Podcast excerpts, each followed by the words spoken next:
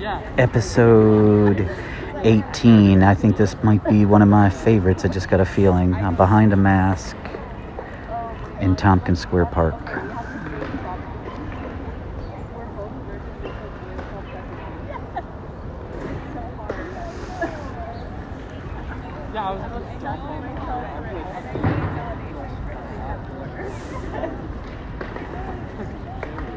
I just saw the baby hawk, one of the baby hawks, teaching itself to fly or experimenting with flying.